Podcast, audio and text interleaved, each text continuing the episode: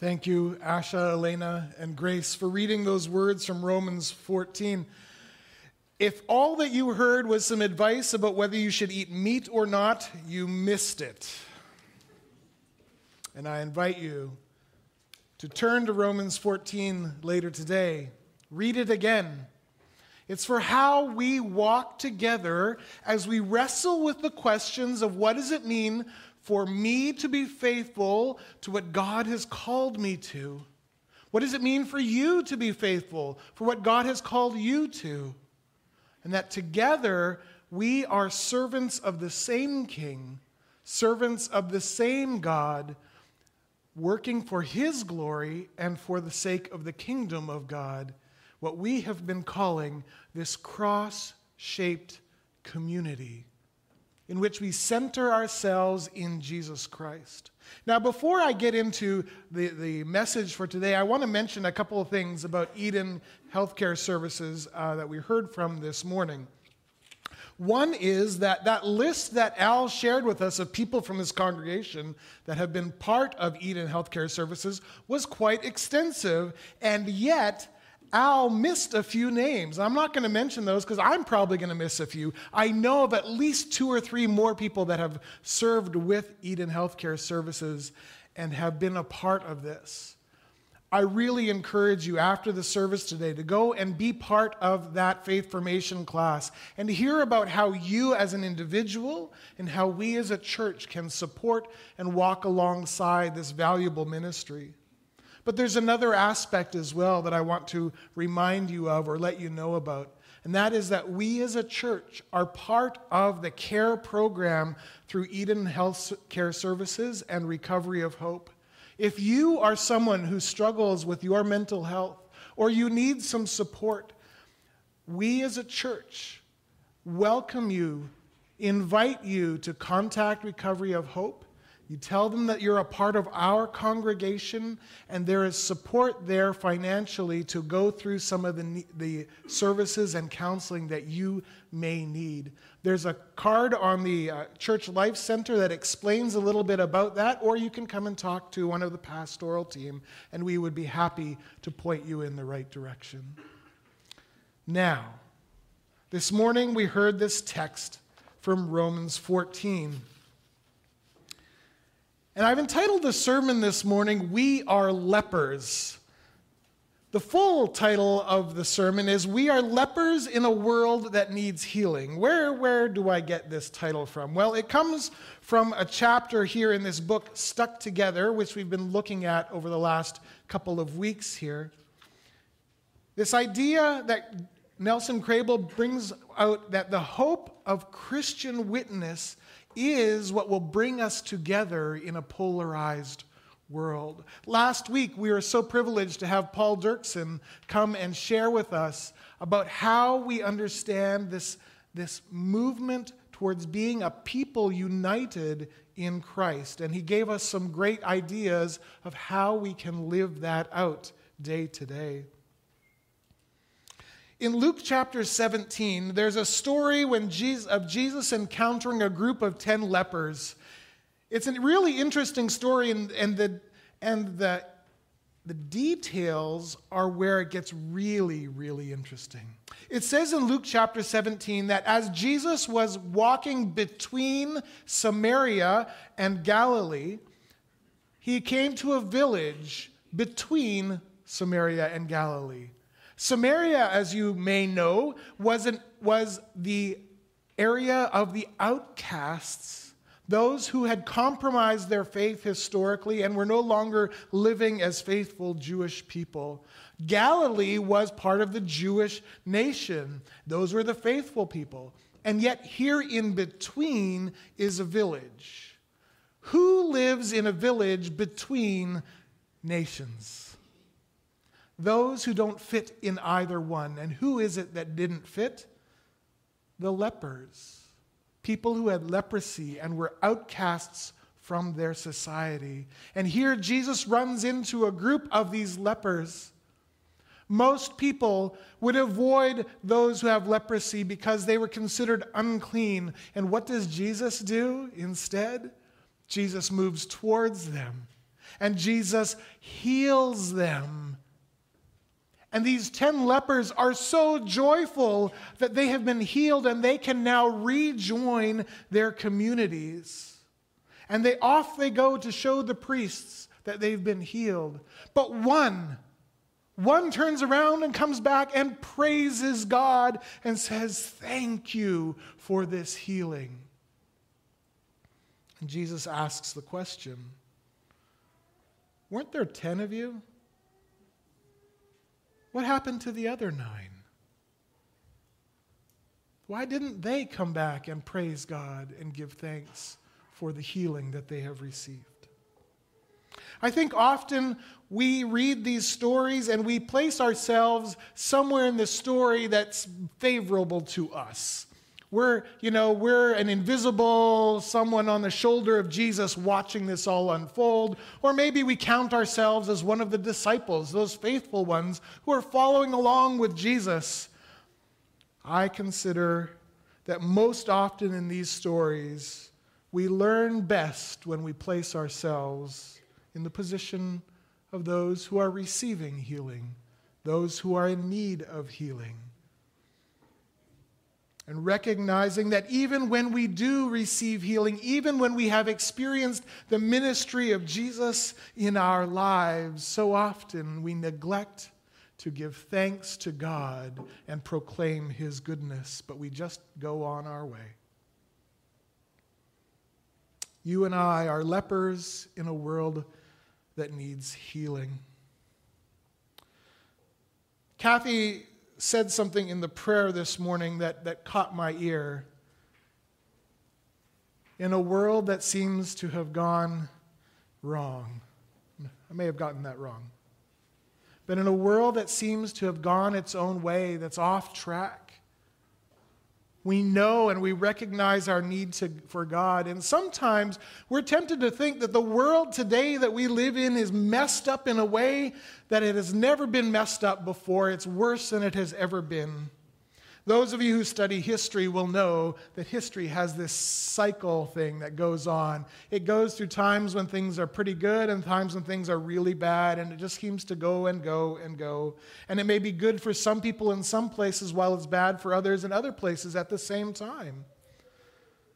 As we consider how we can be a cross shaped people, a community held together by the person of Jesus Christ, one of the things that we turn to is the example and teaching of Jesus to help us understand how it is that we can live in the midst of our diversity, in the midst of the differences that we have, even here among us in this congregation. How is it that we can be united and walk and serve together in a time when there are such big questions and such big differences between us? Well, the truth is that Jesus lived in a polarized society as well. The time of Jesus was a time when the people of Israel, the Jewish people, were divided in all kinds of ways, and they had what Kraybill calls factions among them, and they did not get along, and they all thought that the other one was wrong. Here's some of those different factions that you had happening at that time. You had the Herodians, named after King Herod the, the king who was Jewish but not quite Jewish, but he was a collaborator with Rome. And you had those that said, well, this is the world we live in, this is how we have to get along, so we do what we need to. And some of them were tax collectors, and some of them, you know, would cooperate fully and even participate in some of the religious things that the Romans did. You had also the Sadducees, which, whenever I hear that word, I keep thinking of that kids' song. that They're sad, you see. Well, that doesn't get us anywhere. But it's still there. The Sadducees were the religious rulers, the chief priests, those who ran the institutions of the people of the Jewish nation. They debated and they, they taught or they debated in the temple with Jesus, and Jesus was constantly speaking to questions. And they tried to trick Jesus and get him to admit that he was wrong. They had questions like, you remember this one about, well, if there's a man who is married and then his, his brother's wife dies, and then, and then he has to marry his brother's wife to fulfill the law, and then that wife dies, and then he has to marry another sister, and it turns out there's seven sisters that he ends up marrying. Uh, when they get to heaven, which one is he married to? Questions like this, they're trying to show why Jesus just didn't have the right kind of teaching. But their concern was about making sure that the institutions and the control that they had over the people through those religious institutions was not jeopardized. A third faction was the Pharisees. We've heard of them many times. The Pharisees were religious idealists they taught and they knew the scripture and they lived out according to the rules that they thought the scriptures had, but so often they had completely missed the point of why scripture taught those things. And Jesus called them out. A fourth faction in Jesus' time was a group called the Essenes. And there were various groups like the Essenes. These were those who chose to withdraw from society. They went and they lived in the desert, in the caves, or far away from the cities because it was all corrupt and they wanted nothing to do with it. They thought it was better to just withdraw. A fifth faction in Jesus' day was someone was a group called the Zealots. A zealot is someone who is zealous. They are the fanatics. They were the radical resistance fighters who were trying to get rid of the Romans by any means necessary, including killing as many of them as they could in the name of their God. This is the community that Jesus was a part of. All of these factions they all saw the world in different ways and they thought their way was the right way. So, how did Jesus go about living in that kind of a polarized society? Well, it's interesting because when you look at Jesus' disciples and those who are around Jesus and his followers, you realize that one of his disciples, Matthew, had been a tax collector, a collaborator, and a Herodian. Jesus engaged with the Sadducees time and time again, even though they were constantly looking for reasons to get rid of him and kill him. Nicodemus came to Jesus at night to hear more about what Jesus was teaching. Nicodemus was a Pharisee. Paul the Apostle was also a Pharisee. John the Baptist was very similar and taught in many of the same ways that the Essenes did, lived outside of the society and called people to an uncompromised faith.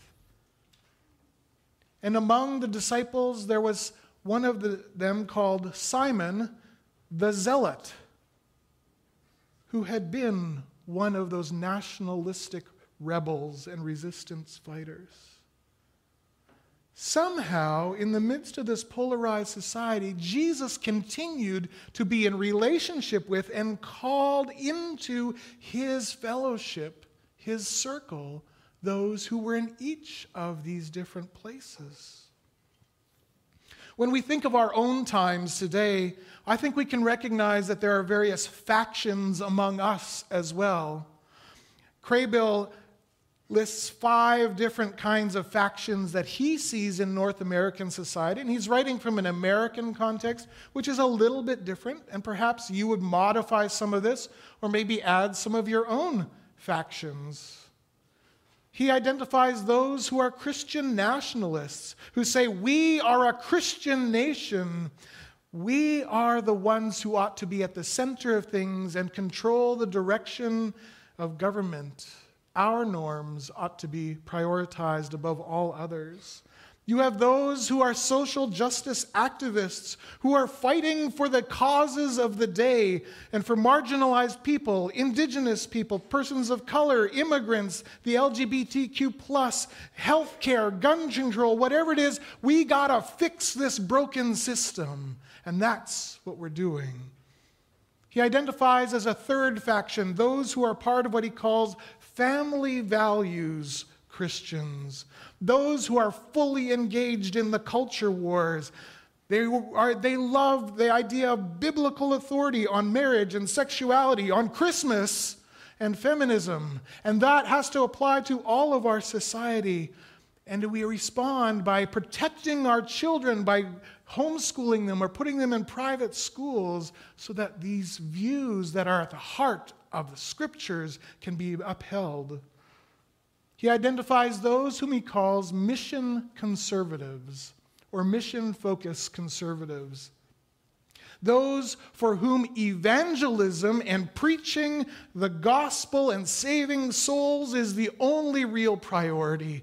We got to get people into the kingdom of heaven and got to worry about their souls. This world's all going to go anyway, so don't worry about that. It's only about what's happening in a spiritual sense. And those whom he calls mission focused liberals, for whom it's all about confronting the powers and promoting peacemaking and care for creation, welcome and inclusion, with Jesus as an example and teacher, but not as Lord. Now, I've given you these as very clear cut cutouts, uh, and I'm sure you can poke holes in many of the things that I've said, but you get the, understand, you get the idea of these different pressures and tensions that we have going on even within our own Christian context. How do we move forward as a people of God? As a community of the kingdom of God, united by the cross of Jesus, when we have all of these tensions pulling in different directions. As we do time and time again, we come back to the question well, how did Jesus do this? And if we can follow how Jesus did this, then maybe we have a place to begin. So, how did Jesus interact with the factions, the people on the different extremes of his day? As we read the, gospel stories, we hear of himself, of Jesus inviting himself to the home of Zacchaeus, a tax collector. He invites himself to the home of a Pharisee. He moves towards them.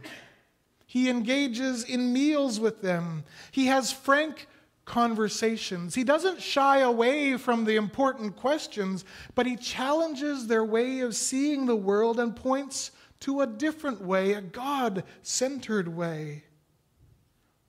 We read in the stories, like with Nicodemus, how he met one on one with those who had questions and had deep conversations inviting them to consider what God had in store for them. And he called people from wherever they were to come and walk with him, to be with him as he taught, as he ministered, as he reached out to the needs of the people around him and invited them to share in the mission of God's kingdom that he was enacting. In all of these things, Jesus always maintained relationship. He reached across the divide, always moving towards people rather than away. As we know, from the gospel story. Moving towards those, even those who were completely opposed to him, had a high price, which Jesus gladly bore so that the kingdom of God would be advanced. So, how do we take something like this and apply it in our lives? One of the basic things that we must do if we are to engage with the society that we live in is that we must learn to listen well. Hear these words from Kraybill in this book. He says, Listening well is at the heart of this. Because even in the current political environment, he's talking here primarily about politics. If you listen well, you learn that there's a huge overlap between what the different sides want.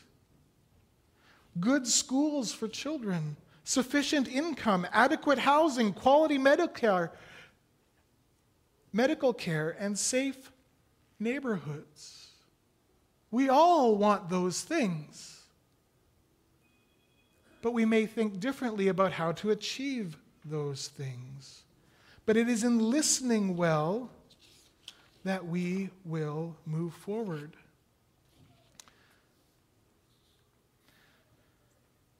When we have conversations with those around us, when we have conversations with those, for, within our congregation with those who are different than us and see things differently, there are two different kinds of conversations that we can have. One is what we would call formal conversation. This is more the public kind of thing where we, where we look for common ground together we make agreements on what we can share and what we cannot, and we define the relationship with one another. The second kind of conversation is just as or even more important than the formal. That is the informal conversation. That is the simple, quiet, out of the spotlight, heart to heart, honest conversations with one another. Like Nicodemus in the dark with Jesus. One of the reasons that these heart to heart conversations are so important is because that is where we learn who people really are and what it is that is truly on their hearts. And you never know in those conversations, in the small things, where your questions of one another and that deep listening will make a difference. In this book, Kraybill talks about a time when he was a student in seminary. And on one day in the seminary that he was at, they had a, a, a chaplain from the army come. And this was in the days of nuclear proliferation, if you remember that, back in the 80s. And this chaplain was defending the work of the army in providing peace through strength. And Kraybill, as a, as a pacifist, was so, so tremendously worked up about it. He went and he, he asked for a conversation with that chaplain.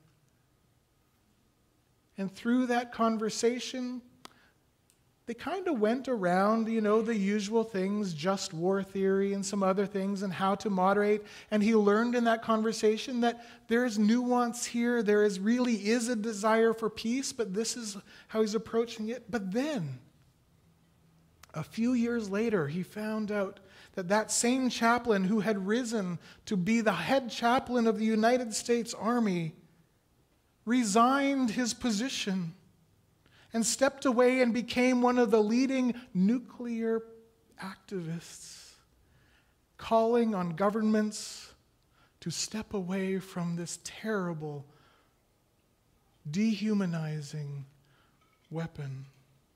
You never know how these small conversations will impact. Valarie Kaur, who we may have heard of has someone who is calling people into these kinds of listening relationships. She says that we risk being changed by what we hear. She says that the most critical part of listening is asking, What is at stake for the other person? And she goes on to say this, which I think Im- impacted me, and I think is something that we need to hold on to. The goal of listening is not to feel empathy for our opponents or to validate their ideas or even to change their mind in the moment. Our goal is to understand them. What are the deep needs and experiences that shape the perspectives of others around us? Listening well to one another does not grant it legitimacy. She says it grants it humanity. and preserves our own humanity in the process. Let's turn back to the scriptures for a few moments. When Jesus sends out the disciples in Matthew 10, he sends them out to minister and he tells them to be wise as serpents and innocent as doves, to find people of peace and enter their homes and stay with them. The Apostle Paul, as he reaches out into the Roman and Greek world, says that we must participate in the world as it is, but with caution and discernment. That is the text that we read in Romans 14. Do you eat this meat or don't you? And what does that mean? And at the heart of it, he says, Don't judge someone who discerns differently than you do because they are trying to do the same thing that you're trying to do, and that is to be faithful to God. The, the, the disciple John, who wrote the book of Revelation from exile in Patmos, calls on us to consider living as a countercultural people that brings witness to a corrupt world. Kraybill suggests that we have a model to work from as the church. He suggests that the, re- the, the picture of the New Jerusalem in Revelation chapter 21 is a fantastic place to start. Because in the New Jerusalem in Revelation 21, we find, first of all, that God's people are focused on what's at the center of the New Jerusalem, which is the presence of God. And that what makes us different falls away as we focus on Him. He also says then that the faith community has no boundaries in the New Jerusalem. The gates are always open to welcome others in. In the New, Jeru- in the New Jerusalem, there's no elitism or inequality. Everyone, whether you were a king or whether you were a pauper, they all walk the same golden streets and all bring the same praise to God. And that in this place, this picture of, the, of what the church is calling us to as kingdom people, the water of life proceeds from the throne of God, bringing restoration to all of humanity. Let us end by looking at, again at the words from Romans 14. Paul says, Let us therefore stop passing judgment on one another. Instead, make up your mind not to put any stumbling block or obstacle in the way of a brother or a sister. Let us therefore make every effort to do what leads to peace and to mutual edification, so that we may be a kingdom people a cross shaped community for God together. We're going to end the sermon time today with a little bit different thing. We're going to take a minute for you to turn to one another and consider the question that's on the screen. There's actually a second question for those of you who'd like to go to step or level two. When was the time that you assu- someone you assumed would be hostile turned out to be open to conversation? I invite you to turn to one another for, for a moment and share. And then we will go into our next part of worship today.